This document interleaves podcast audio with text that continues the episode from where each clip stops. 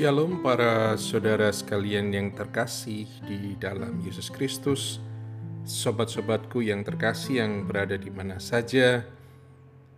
Saya hendak melanjutkan apa yang sudah saya bahas di dalam podcast saya yang lalu Tentang warisan rohani dari Santa Teresa dari Avila bagi kita orang-orang pada zaman ini. Pada podcast kali ini kita akan melihat tentang karyanya yang luar biasa yaitu Puri Batin. Sebuah masterpiece. Mari kita lihat sedikit sejarahnya dan bagaimana uh, sekilas kita melihat uh, tahap-tahap perkembangan hidup rohani melalui puri batin ini yang nanti pasti akan kita kupas secara lebih mendalam dalam setiap podcast yang akan saya launching. Baiklah. Jadi pada tang bulan Mei 1577 Teresa berdiskusi dengan bapak pengakuannya yang bernama Hieronimo Gracian tentang pengalaman rohaninya yang luar biasa itu. Gracian sangat kagum dan meminta agar Teresa menjelaskan lebih lanjut sehingga ia terbantu nanti kalau diminta untuk menjelaskan kepada para suster Karmel yang menanyainya tentang dinamika hidup rohani.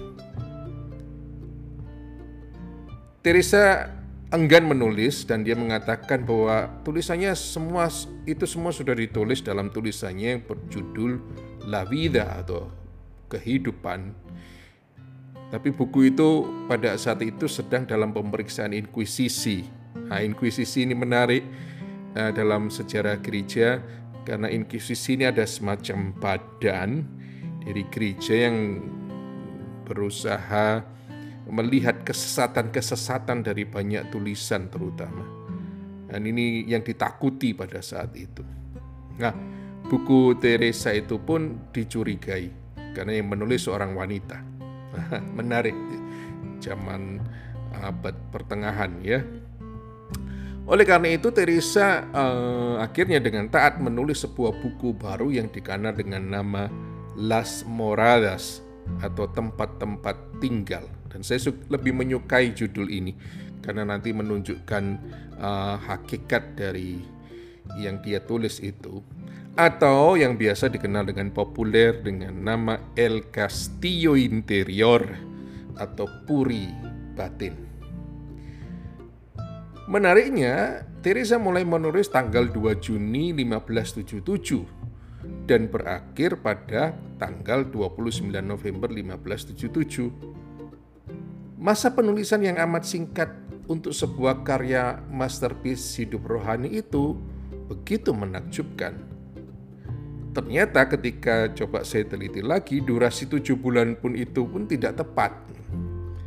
Karena ada beberapa halangan yang membuatnya dia berhenti menulis di sela-sela waktu itu.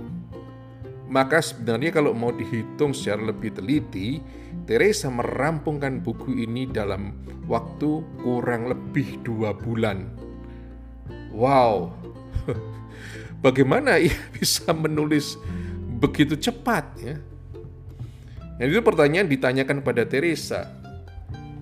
Teresa mengungkapkan pada seorang imam yang namanya Diego de Yespes bahwa sebelumnya Allah telah menunjukkan seluruh isi buku itu dalam sekejap mata. Gambaran yang ada yang diberikan pada Teresa adalah sebuah bola kristal mirip puri dengan tujuh ruangan dan tepat di tengahnya bersinarlah Allah sebagai raja. Nah, dari situ seluruh puri mendapatkan terangnya semakin mengarah keluar, cahaya itu semakin meredup karena semakin jauh dari pusat. Bagian luar puri itu gelap dan dihuni berbagai macam jenis reptil serta ulat-ulat berbisa. itu lambang sesuatu yang mencicikkan ya atau lambang dosa ya dalam kalau Anda pergi ke Salamangka Anda akan melihat di pintu gerbang itu ada reptil-reptil itu gambaran itu ya orang Spanyol pada waktu itu perjalanan rohani adalah perjalanan memasuki puri itu melewati lika-liku ruang-ruangnya sampai akhirnya berjumpa dengan Allah Sang Raja yang bertahta di tengah puri itu. Teresa mengakui bahwa buku ini adalah karyanya yang paling baik dan paling memuaskan. Ia menuliskannya pada waktu ia berusia 62 tahun. Pengalaman hidup dan perjalanan hidupnya sudah matang. Demikian pun hidup rohaninya sudah matang. Maka tidak berlebihanlah jika puri batin merupakan karya yang menjadi masterpiece.